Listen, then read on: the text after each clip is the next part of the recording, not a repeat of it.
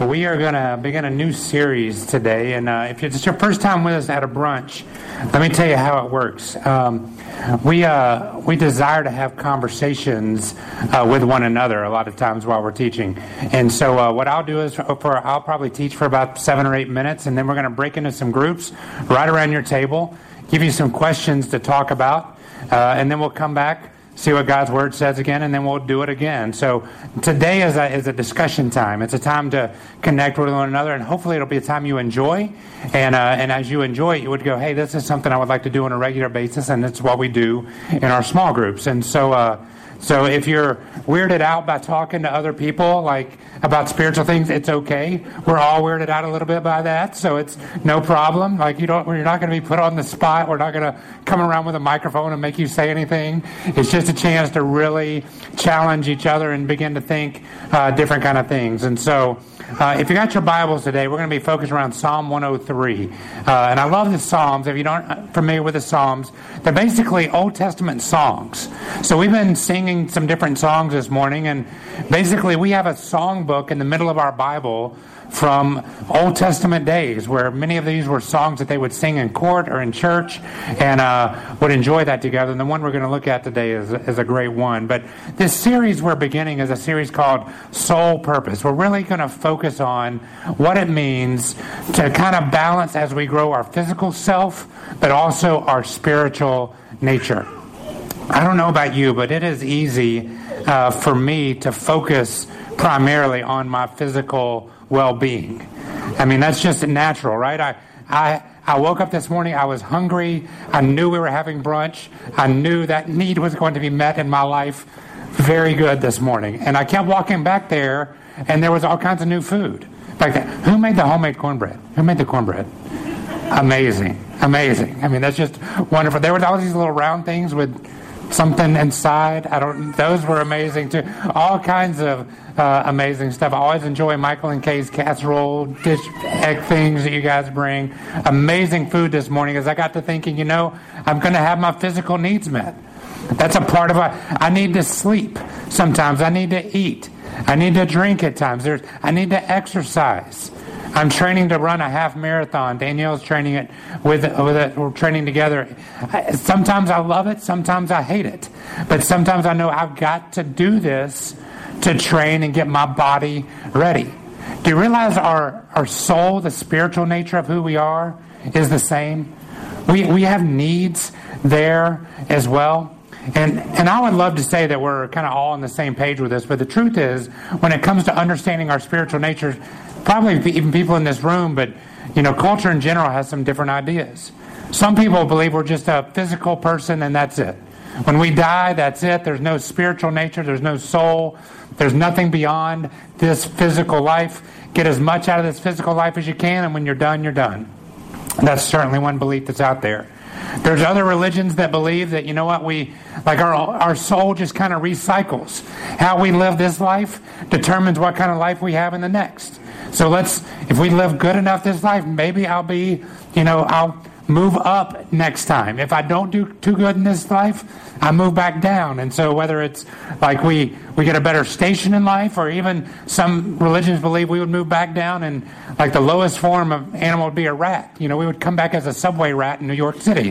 Wouldn't that be horrible? That would be, you know, how do you make, how do you get better as a subway rat? You know, be like, I'm not going to gnaw on you today. I'm going to continue on here. So we, uh, lots of different beliefs. We, as people who follow Scripture, believe that our soul is created. We're, we're both physical and spiritual, and our soul is created in God's image. Is that each person in here bears the image of God in their heart. And that's a unique belief because, and it's an amazing belief because as I look around this room, it's not that I'm just seeing people from all different ethnic backgrounds, all different age groups, all different. I'm seeing a commonality in every person in this room. And as God uniquely shaped you, uniquely put His Spirit and His image into you to guide you. And we are created in the image of God. We are valued. Each one of us in here holds value to God. There is nobody in here that was a mistake. There's nobody in here that God did not purposefully shape and form and create when we believe that we were created in God's image. So we're going to look at this passage out of Psalms today because uh, in the Bible, the word soul or spirit is used over 800 times in Scripture. We're not going to take an exhaustive list, look at those 800 passages today. We're going to kind of look at one passage that really helps us understand our soul and how it connects to God. But before we read that, one question I always get is like, all right, if we do have, you know, we're, we're physical and spiritual in nature, what does our soul do? Like, is it just when we die, is that the little part that floats up into heaven and we get our angel wings and we float around? Like, what is our, is that something we are in the future? And the truth is, from what Scripture teaches, that's not true, is that we're as much spiritual as we are physical today. And, and here's what our, our soul does for us one, it creates within us a desire to connect with our Creator. Our spiritual nature creates this desire for us to connect with God. And so we have this longing to know our Creator, this longing to know why we were created.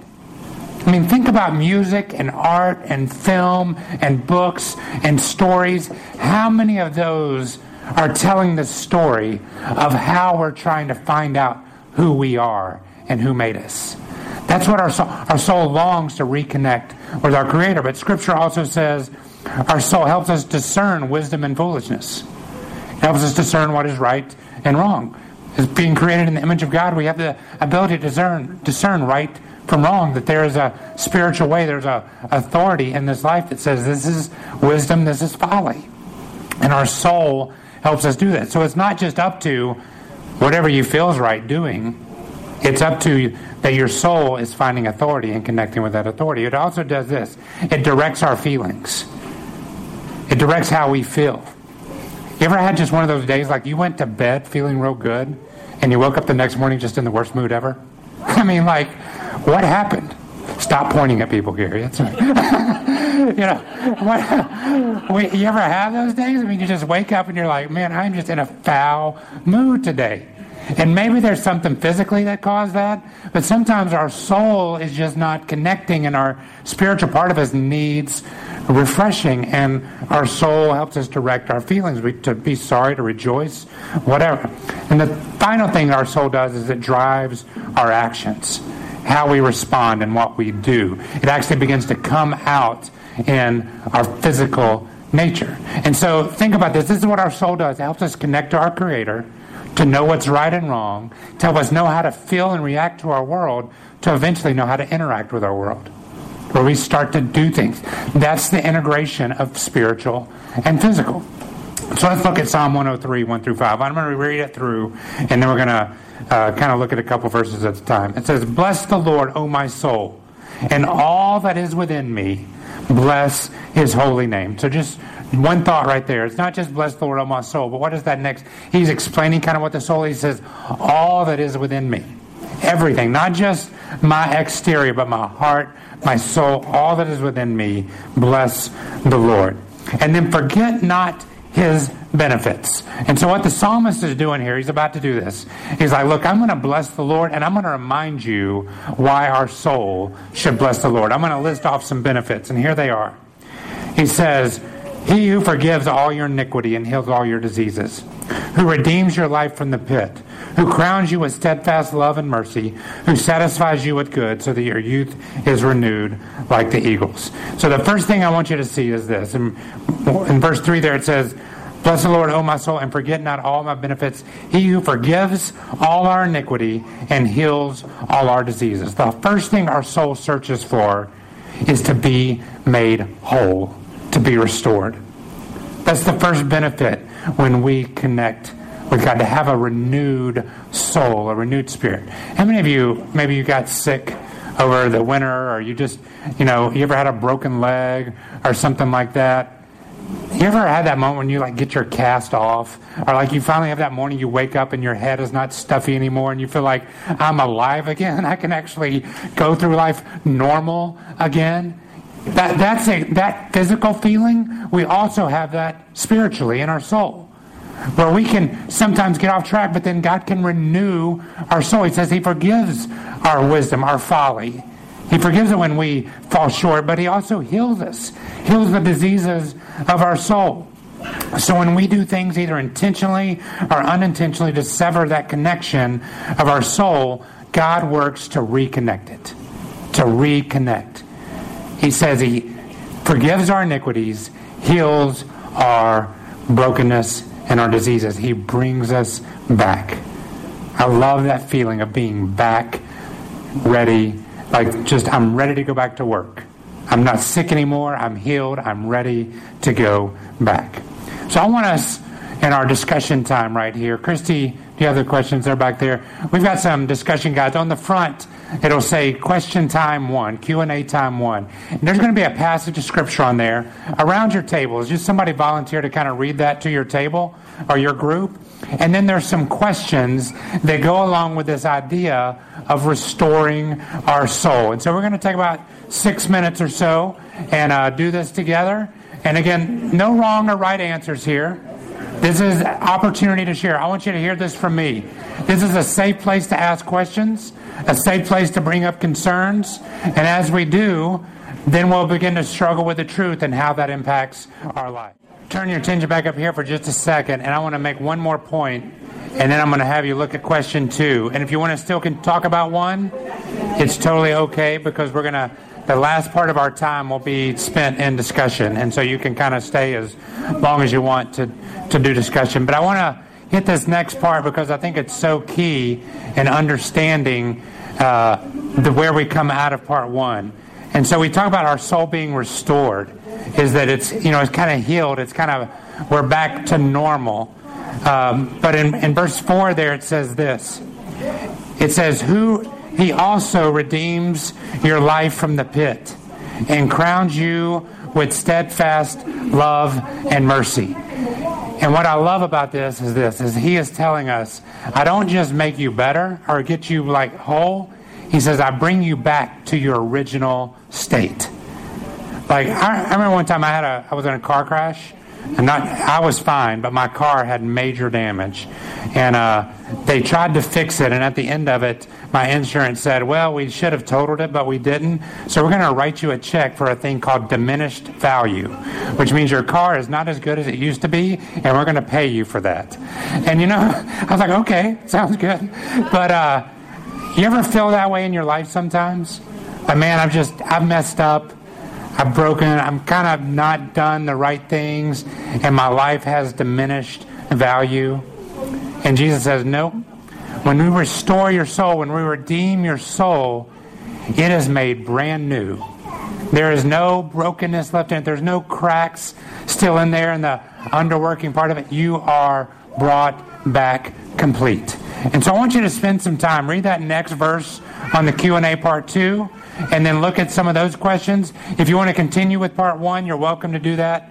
Uh, we'll take about the last 10 minutes of our time together to just continue to do discussion through these. So continue those thoughts. And let me give us one last thought, and then uh, I want to pray for us, and then the room is ours. So if you want to continue to sit and talk and uh, grab some more food, I found some chocolate cream pie back there when I was roaming around.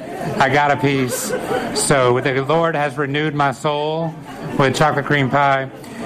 I, I just want to show you this last verse here. And so uh, I think this is a key thought that's worth closing on when he says this in verse 5 he says it is he who satisfies you with good so that your youth is renewed like eagles how many of you, those of you who are not, how many of you remember what it felt like to be a teenager? Right? I mean, I said those of you who are not. PJ turns 18 today. He is, uh, congratulations, PJ.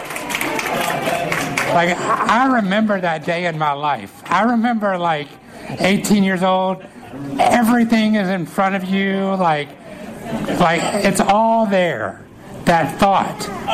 And what I want you to hear is this I don't care whether you're 18 in here, 28, 48, 68, wherever you're at in that, wherever your age. For God, when He says He restores your soul, I want you to understand, for Him, even if you're toward the end of your life, it is not that you're useless at that point, like, okay, I just got a few more years left. He has renewed you like your whole life is in front of you. Like you've got everything in front of you and you can embrace it and run with it. it your, your soul has no age. Has no age. It's not bound by time. So even though as your body as your body ages and you lose hair and your waistline gets bigger and things start to hurt that never hurt before. And you start like is this really what 40 feels like? And you know what 50 feels like? What those kind of thoughts start creeping with your soul. God can renew that. As he redeems it restores it. We can accomplish whatever god has for us at whatever physical age. What an amazing thought. And so uh, I, I just want to pray for us. After I pray, uh, again, the room is yours. Continue these conversations around your table. Grab some food. No need to rush out uh, today. Uh, so thankful that we have so many people here to have these conversations. So let me pray for us, and then we'll continue to talk.